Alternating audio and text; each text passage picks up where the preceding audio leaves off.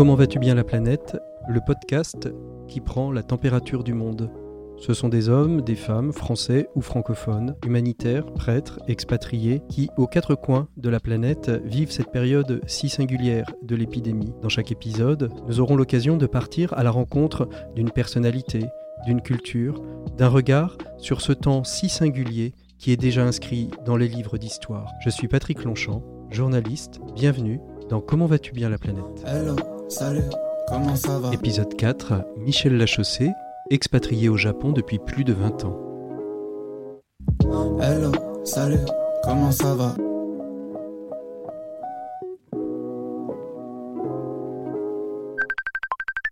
Bonjour Michel, merci euh, d'être avec nous. Alors, pour commencer, euh, je disais expatrié euh, depuis combien d'années? Qu'est-ce que vous faites au Japon? Euh, donc, je suis pharmacien biologiste et j'ai travaillé euh, toute ma carrière dans l'industrie, d'abord Mhm. chez Biomérieux.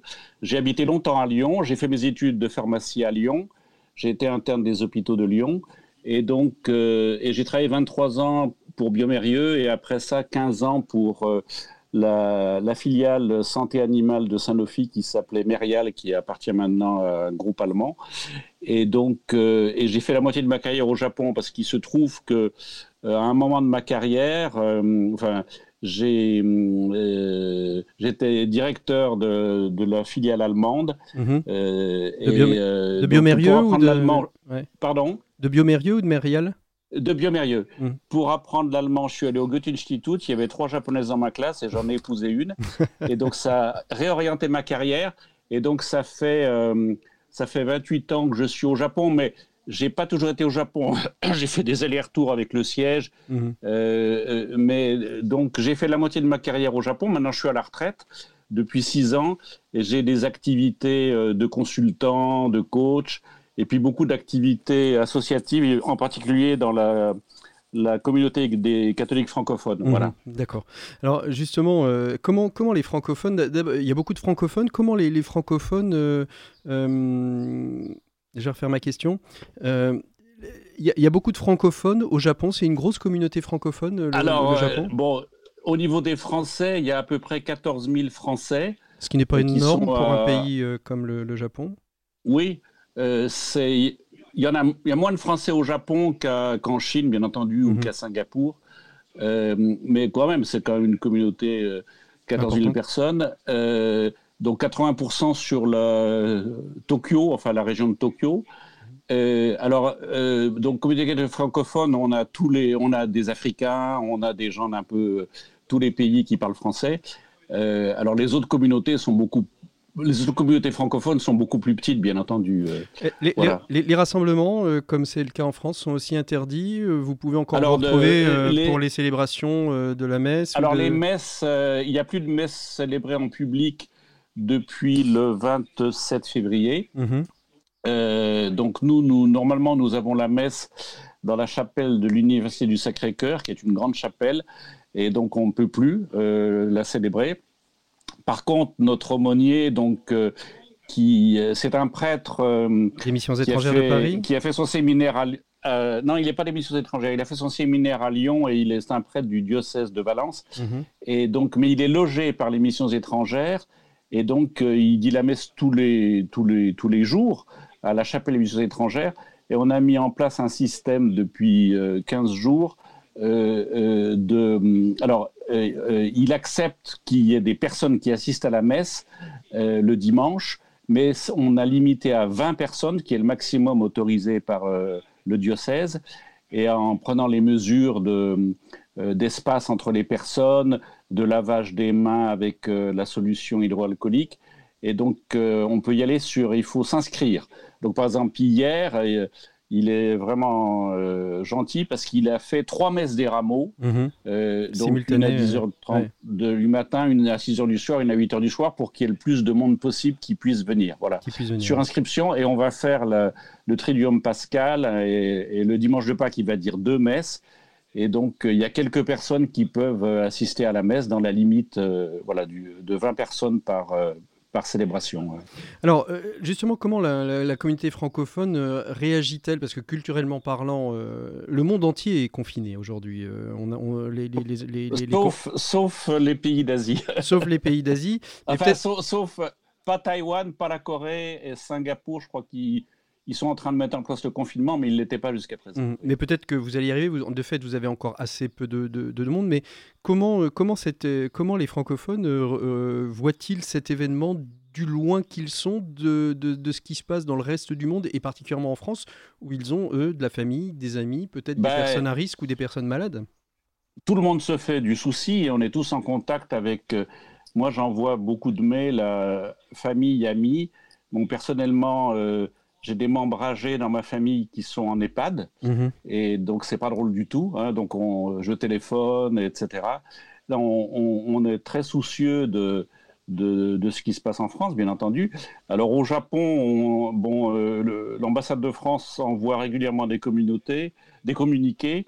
Nous avons euh, ce qu'on appelle euh, à l'étranger des conseillers consulaires qui sont élus par les, par les Français de l'étranger et qui envoient aussi régulièrement des mails en nous donnant des nouvelles.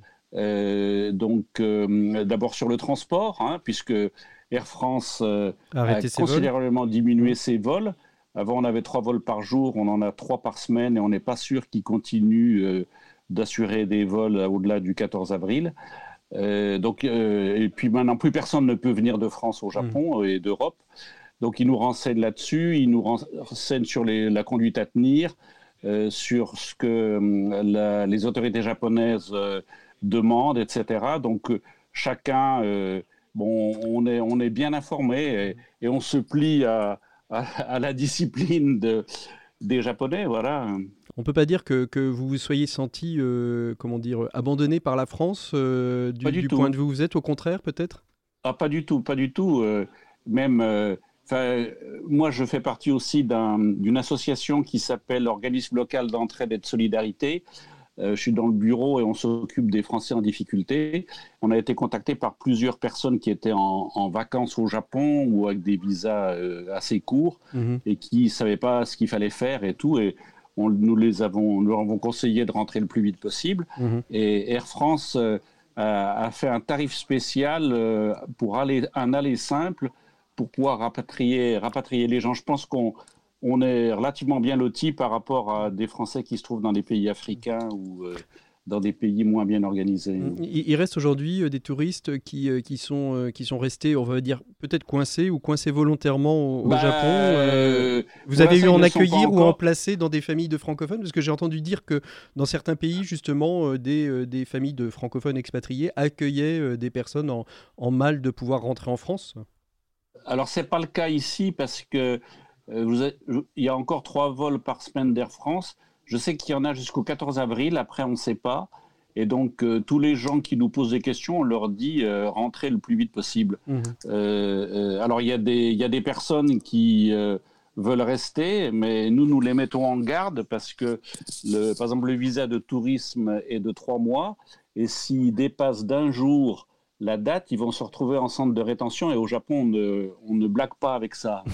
Donc, euh, on, en a eu euh, des échos euh, sur les centres de rétention japonais à travers l'affaire Carlos Ghosn. Oui, oui, nous sommes devenus, nous sommes presque devenus des experts outre-Atlantique de Nous, nous, nous incitons les gens à rentrer le plus vite possible et mais pour l'instant, on, peut rentrer. Hein. Mmh. Il est temps d'écouter euh, votre chanson qui vous fait du bien, Brassens. Une en particulier, Michel? Euh, Les copains d'abord. les copains d'abord, avec euh, tous les e-apéros qui s'organisent à travers la planète et puis qui nous permettent d'ailleurs de, de pouvoir échanger. Allez, c'est parti.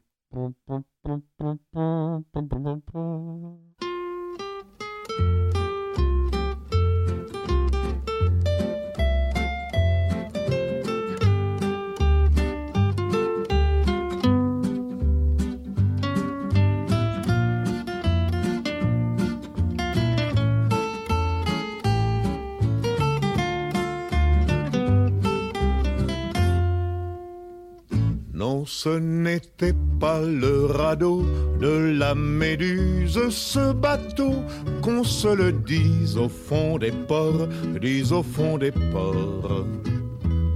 Il naviguait en père peinard sur la grand-mare des canards et s'appelait les copains d'abord, les copains d'abord.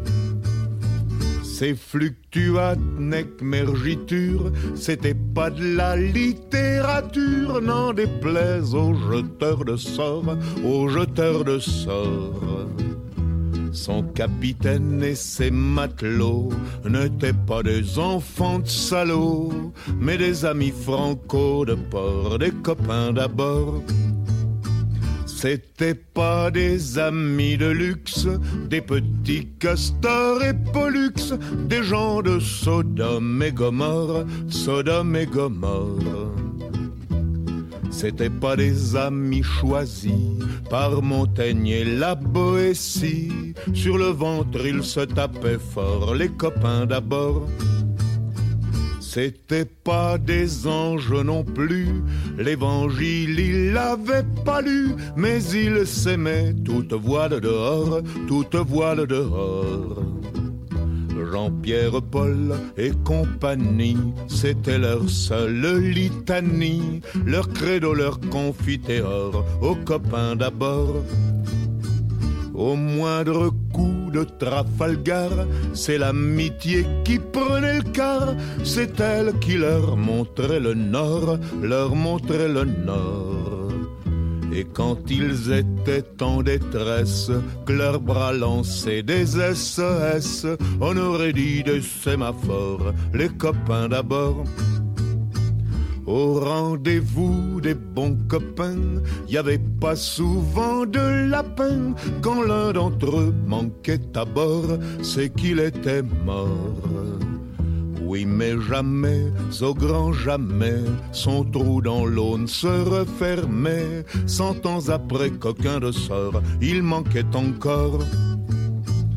Des bateaux, j'en ai pris beaucoup, mais le seul qui ait tenu le coup, qui n'est jamais viré de bord, mais viré de bord. Naviguait en père peinard sur la grand-mare des canards et s'appelait les copains d'abord, les copains d'abord.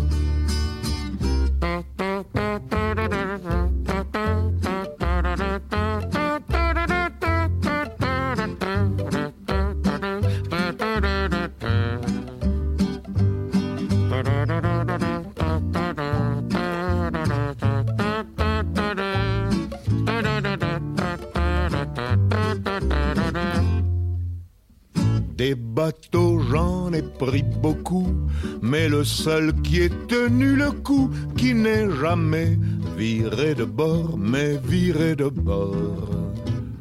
Naviguait en père peinard sur la grand-mare des canards et s'appelait les copains d'abord, les copains d'abord. Voilà, c'était Georges Brassens, Les copains d'abord, deuxième partie de Comment vas-tu bien la planète on est avec Michel Lachaussée depuis euh, le Japon. Euh, la, question qui se pose, Michel, c'est comment euh, aujourd'hui le, gouvernement a-t-il pris la mesure de cet événement Vous êtes comme chez nous, confinés, tout est fermé? Les restaurants sont ouverts. Ce matin, avant d'aller à ce rendez-vous, je rencontrais un ami pour boire un café chez Paul, la boulangerie Paul qui est à côté de chez moi et c'était ouvert. Hein. Mhm. Ils ont pris des mesures bien avant euh, l'Europe.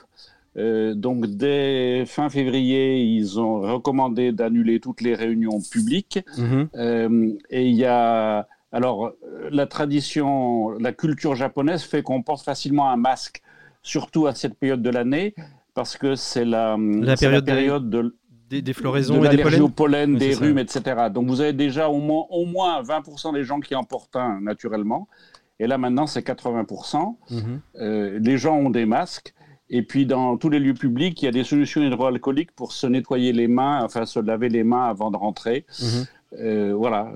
et, vous n'êtes pas du tout, vous n'êtes pas du tout en pénurie, vous, de, de masques, de gel hydroalcoolique? C'est parce que c'est une industrie peut-être qui est locale depuis tellement longtemps. Ben, je ne sais pas comment ils font. Alors moi, alors je crois qu'on trouve plus de masques en pharmacie. Mhm. Mais la plupart des Japonais en, en, avaient chez eux. Moi, il m'en restait quelques-uns de l'année dernière parce que je suis allergique au pollen de conifères depuis que je suis au Japon.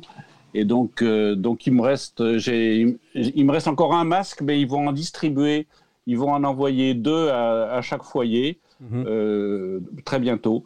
Et ce sur hydroalcoolique, visiblement, il n'y a pas de manque parce qu'on en trouve partout. Et puis ils ont fermé les écoles aussi 15 euh, jours avant nous. Hein. Ils les ont fermées le 2 mars. D'accord, donc c'est déjà. en fait, en fait ce que, si je comprends bien, euh, là, la, loi d'état d'urgence a été ou va être proclamée. on est là, on, enregistre, on est le, lundi 7 avril, va être proclamée prochainement. Mais il y a un certain nombre de mesures qui sont prises depuis, depuis longtemps déjà au Japon. Alors. Depuis plus d'un mois depuis plus d'un mois. Et puis, euh, il y a des habitudes, enfin, des, euh, très différentes de, l'Europe. C'est-à-dire qu'au mm. Japon, on ne se serre jamais la main, on ne s'embrasse jamais. Et donc, il y a beaucoup moins de contacts physiques, des proximités physiques. Mm. Les gens gardent naturellement une certaine distance. Alors, à part quand vous êtes serrés comme des harengs dans un métro, mais, euh, mais il y a beaucoup moins de contacts physiques. Et puis le port du masque, alors moi ça m'a beaucoup énervé il y a 15 jours ou 3 semaines quand mm. le, gouvernement français, les experts, le professeur Salomon disaient que le masque était inutile et qu'il ne fallait pas en porter si on n'était pas malade. Mm-hmm. C'est une stupidité. Ils nous ont menti parce que euh, si vous n'êtes pas malade, vous pouvez être, enfin, vous pouvez être asymptomatique. absolument, c'est ce qu'on Et, et donc, si vous ne portez pas de masque, ben, vous le filez le truc à tout le monde. C'est ça. Donc, euh, je pense que tous les pays d'Asie ont la cette politique du masque. Et Singapour, Taïwan, euh, y compris la Corée, euh, ont beaucoup, beaucoup moins de cas qu'en Europe. Hein.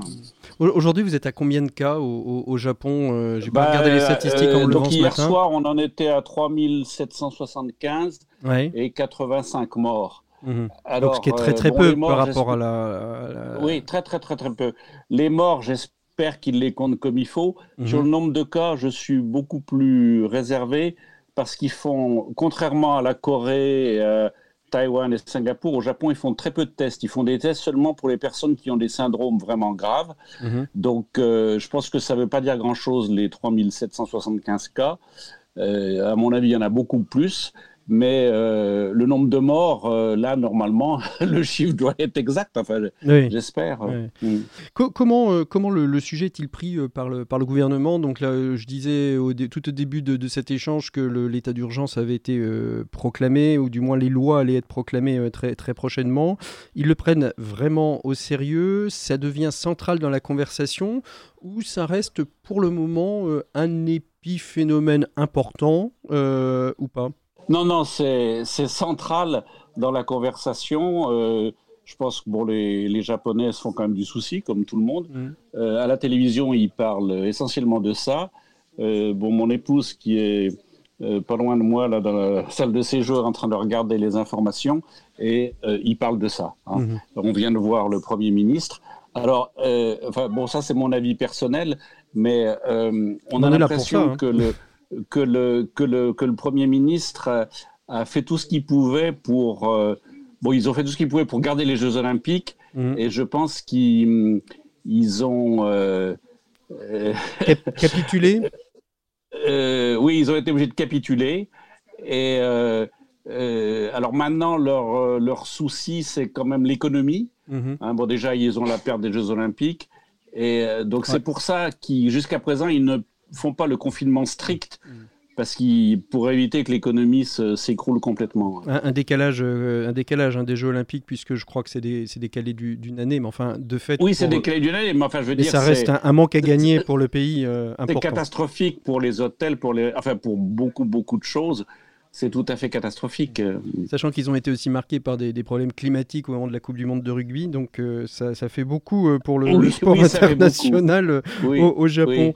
justement, vous, vous, comment vous percevez cet événement de manière un petit peu plus, je veux dire, en, essayant de prendre de la hauteur? Comment vous, vous le voyez? C'est un événement planétaire qui est, qui est unique, ce, ce, Covid-19 qui touche ah bah, aujourd'hui, qui confine. Jamais vu ça. J'ai vécu le le SARS en 2003. Mhm. Et en plus, je m'occupais de l'Asie pour euh, Merial, donc je voyageais beaucoup, donc je pouvais plus voyager à, à Singapour. euh, Et euh, non, c'était terrible, mais c'était limité à la Chine, à Singapour. euh, Même au Japon, on n'avait pas eu de cas. Et, et là, enfin, enfin, je crois que tout le monde est complètement. C'est inconnu, c'est une première dans le monde, Mhm. euh, une, une épidémie, une pandémie à cette échelle. Hmm. D'habitude, c'était au niveau d'une région géographique, mais là, mondiale. euh, Alors, on, on en a Oui. certainement connu au moment des, des grandes, des grands fléaux de la peste et de la peste noire en particulier, qui avaient décimé quand Oui, même mais une ça bonne ne, partie. ça, Mais ça ne touchait pas tous les continents. Mais ça ne touchait pas les continents, en effet. euh, et et d'ailleurs, vous qui êtes euh, un ancien euh, pharmacien, qui avait travaillé dans, dans les labos Oui. pharmaceutiques, aujourd'hui, une des questions qui se pose en France, et qui est de cette dépendance qu'on a aux pays d'Asie et à la Chine en particulier pour la fabrication des médicaments.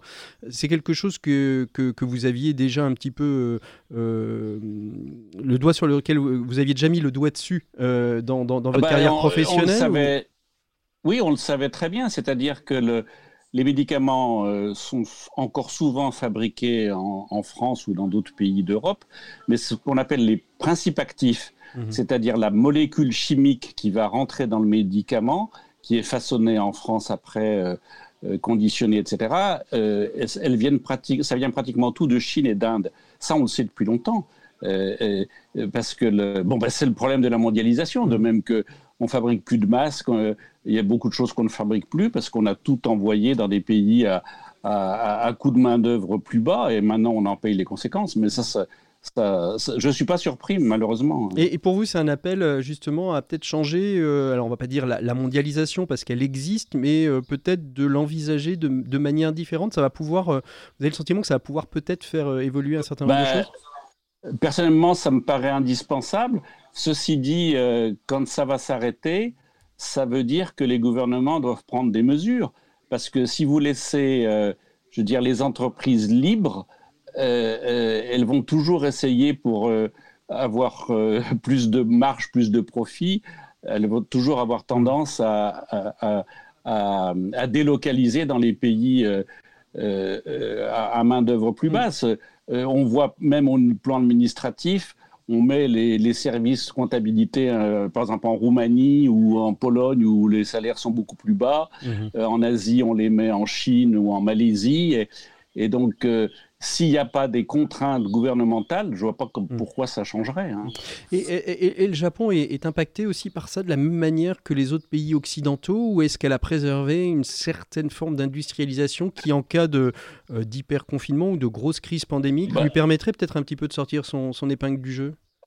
Alors, euh, bon, je, je, bon, le, De ce que vous pouvez en percevoir. hein. Euh, Enfin, oui, le Japon n'a pas connu la désindustrialisation qu'on a connue particulièrement en France. Euh, ils ont maintenu euh, un outil industriel important. Ceci dit, alors malheureusement, je n'ai pas les données, mais je pense qu'ils sont également dépendants des principes actifs euh, fabriqués euh, en Chine et en Inde. Vous vous sentez vraiment coupé du monde aujourd'hui par rapport à, même si euh, la distance habituellement est supportable, est-ce que vous avez un sentiment que la, la distance aujourd'hui a, a changé dans votre rapport? Non, non, enfin, moi, pas du tout. Euh, si vous voulez, avec les moyens de communication modernes, moi, je suis au, au courant à l'instant T, en même temps que vous, de tout ce qui se passe dans le monde par les réseaux sociaux. Ma Mhm. première expatriation, il n'y avait pas Internet, il n'y avait pas d'email, donc euh, euh, il y avait que la radio. euh, et Enfin, on était. euh, je- si je voulais recevoir un journal ou un magazine français, il fallait que j'attende. euh, Quelques semaines l'avais au minimum une semaine après. Mhm. Et donc euh, là, euh, là, on vit absolument en direct. Bon, la seule chose, c'est que je peux pas aller en France parce que si j'y vais maintenant, je me ferai confiner en France et je pourrai plus revenir au Japon. C'est ça. Mais bon, bah, j'attends que ça passe. Mhm. J'espère que, en général, je passe euh, l'été en France parce que c'est beaucoup plus. L'été au Japon est très pénible, chaud et très humide. Mais je, je- j'espère que ce sera fini et que je pourrai aller en France au mois de juillet. Mais autre, non, non, je me sens. Puis bon, j'ai, j'ai un fils. euh, Nous avons un fils qui est en France actuellement. Nous avons quatre enfants. Il y en a Mhm. trois qui sont au Japon. Euh, on l'a au téléphone tous les jours, je me sens pas du tout. non, non, non, ça change rien pour vous, vous. Ça change, ça change rien pour vous. On arrive tranquillement au, terme de cet échange. J'ai des, des, petites questions assez, allez, pour permettre à, à nos auditeurs d'essayer de passer. Vous seriez en état de confinement. quelle lecture, quel film, quel podcast, quelle série vous, vous conseilleriez à, à ceux qui nous écoutent? ben, je, je, suis passé en France en mars, euh, juste avant que, que, ce soit trop tard. je, suis, je suis revenu le 15 mars, alors j'ai fait le plein de, euh, de livres. De livres J'ai acheté, j'ai acheté, alors plutôt spirituel, hein. mhm. j'ai acheté euh, un livre sur les textes principaux de Madeleine Delbrel. que, je, que je découvre et c'est absolument euh, fantastique. Dans une période de confinement, c'est vraiment à lire. Et puis autrement, j'ai acheté le, livre euh, de, donc, du cardinal Sarah et de Benoît XVI. Je suis en train de lire sur le célibat ecclésiastique. J'ai acheté, enfin, j'ai acheté plusieurs livres. Vous avez dévalisé la euh, procure en arrivant à Paris. Voilà, c'est ça. ça. et donc, et autrement, bah écoutez, euh, moi je pense qu'avec les, la chance d'avoir les réseaux sociaux, YouTube, on peut mm. voir des. Alors je, je regarde des émissions et mais euh, je me suis remis à la chanson française un peu traditionnelle. Ah. j'ai réécouté Brassens. on, verra ça justement pour clore. Euh, j'aime bien clore avec, euh, avec la, chanson qui fait du bien et, je vous redemanderai. Quel, quel, est le film qui vous fait du bien qui, Quand vous n'avez pas le moral, ce qui peut être le cas de, de, certains qui sont confinés à travers le monde, vous, vous, vous remettez en vous disant Allez, là je vais passer une bonne, une bonne soirée. Moi, à titre perso, ben, c'est un bon James Bond vu, vu mon âge, je suis assez. Euh, je suis plutôt pour les films des années 60, les Tontons Flingueurs, ou enfin les, les films d'Audiard. Et euh, oui, euh, autrement, je. Alors, il y a une émission. que je regarde, donc je l'ai mis dans le questionnaire, mhm. c'est Zemmour et Nolo. Et donc il y, a une, il y a une chansonnière qui s'appelle Sandrine Laroche et qui fait des, des pastiches et vraiment, euh, on est écroulé de rire et ça me détend beaucoup. Ça, ça, et ça, on peut les retrouver sur, sur YouTube sans, sans, YouTube, oui, sans, sans problème. Une, une, question, euh, et puis euh, on, on, finira. Une question qu'est-ce que vous aimeriez dire au monde qui nous écoute pour essayer de changer le monde après l'épidémie? Ben, enfin, Moi, je pense que la, mondialisation, on ne va pas arrêter la mondialisation, c'est irréversible d'une certaine manière, mais il y a quand même euh, il y a beaucoup de choses qu'on pourrait faire localement. Et euh, au lieu de faire traverser les océans par des bateaux et des avions qui euh, donc sont, sont très mauvais pour le pour l'écologie, pour, le climat, etc. Au, niveau du bilan carbone, je crois que pour les choses il y a beaucoup de choses qu'on pourrait euh, sourcer localement. Et mhm. donc, euh, moi, je souhaite à la fois pour euh, la planète, pour l'écologie et pour, pour, les, pour les employés, pour, le, pour que les gens trouvent du travail, de, de, ressourcer ce qu'on peut quand même localement. Et j'espère que les gouvernements le feront. Mm. Voilà. Les circuits courts, on a vu ça, nous, en, France. Hein, ça, ça s'est euh, beaucoup développé, d'ailleurs, justement, avec euh, ce confinement. Merci beaucoup, Michel Lachaussée, d'avoir été euh, l'invité de Comment vas-tu bien la planète. Si vous avez envie de, de, parler dans cette communauté hein, que nous créons de, de toutes pièces autour de ce que vous vivez du Covid, de cette épidémie dans vos pays respectifs, vous pouvez vous inscrire sur la page Facebook Comment vas-tu bien la planète et puis sinon, euh, bien évidemment, euh, nous laisser un petit mail à savalaplanète en un seul mot, gmail.com. Euh, voilà, c'est toute notre petit comité qu'on va faire vivre, de transmettre ça à ceux et à celles qui ont envie d'écouter des témoignages à travers le monde. Merci beaucoup, Michel Lachaussée. Et merci à RCF. merci beaucoup, à très bientôt. Au revoir. Merci, au revoir. Hello, salut, comment ça va? C'était Comment vas-tu bien la planète, épisode 4 avec Michel Lachaussée, expatrié au Japon depuis 20 ans. Vous êtes de plus en plus nombreux à nous écouter, n'hésitez pas à vous abonner à notre page Facebook Comment vas-tu bien la planète ou à notre chaîne YouTube du même nom, sur Instagram Comment vas-tu bien la planète et si vous souhaitez nous écrire, participer à ce podcast, témoigner de ce que vous vivez quelque part dans le monde, n'hésitez pas, une adresse mail savalaplanète@gmail.com. D'ici là, Portez-vous bien, prenez soin de vous et rendez-vous dans un prochain épisode.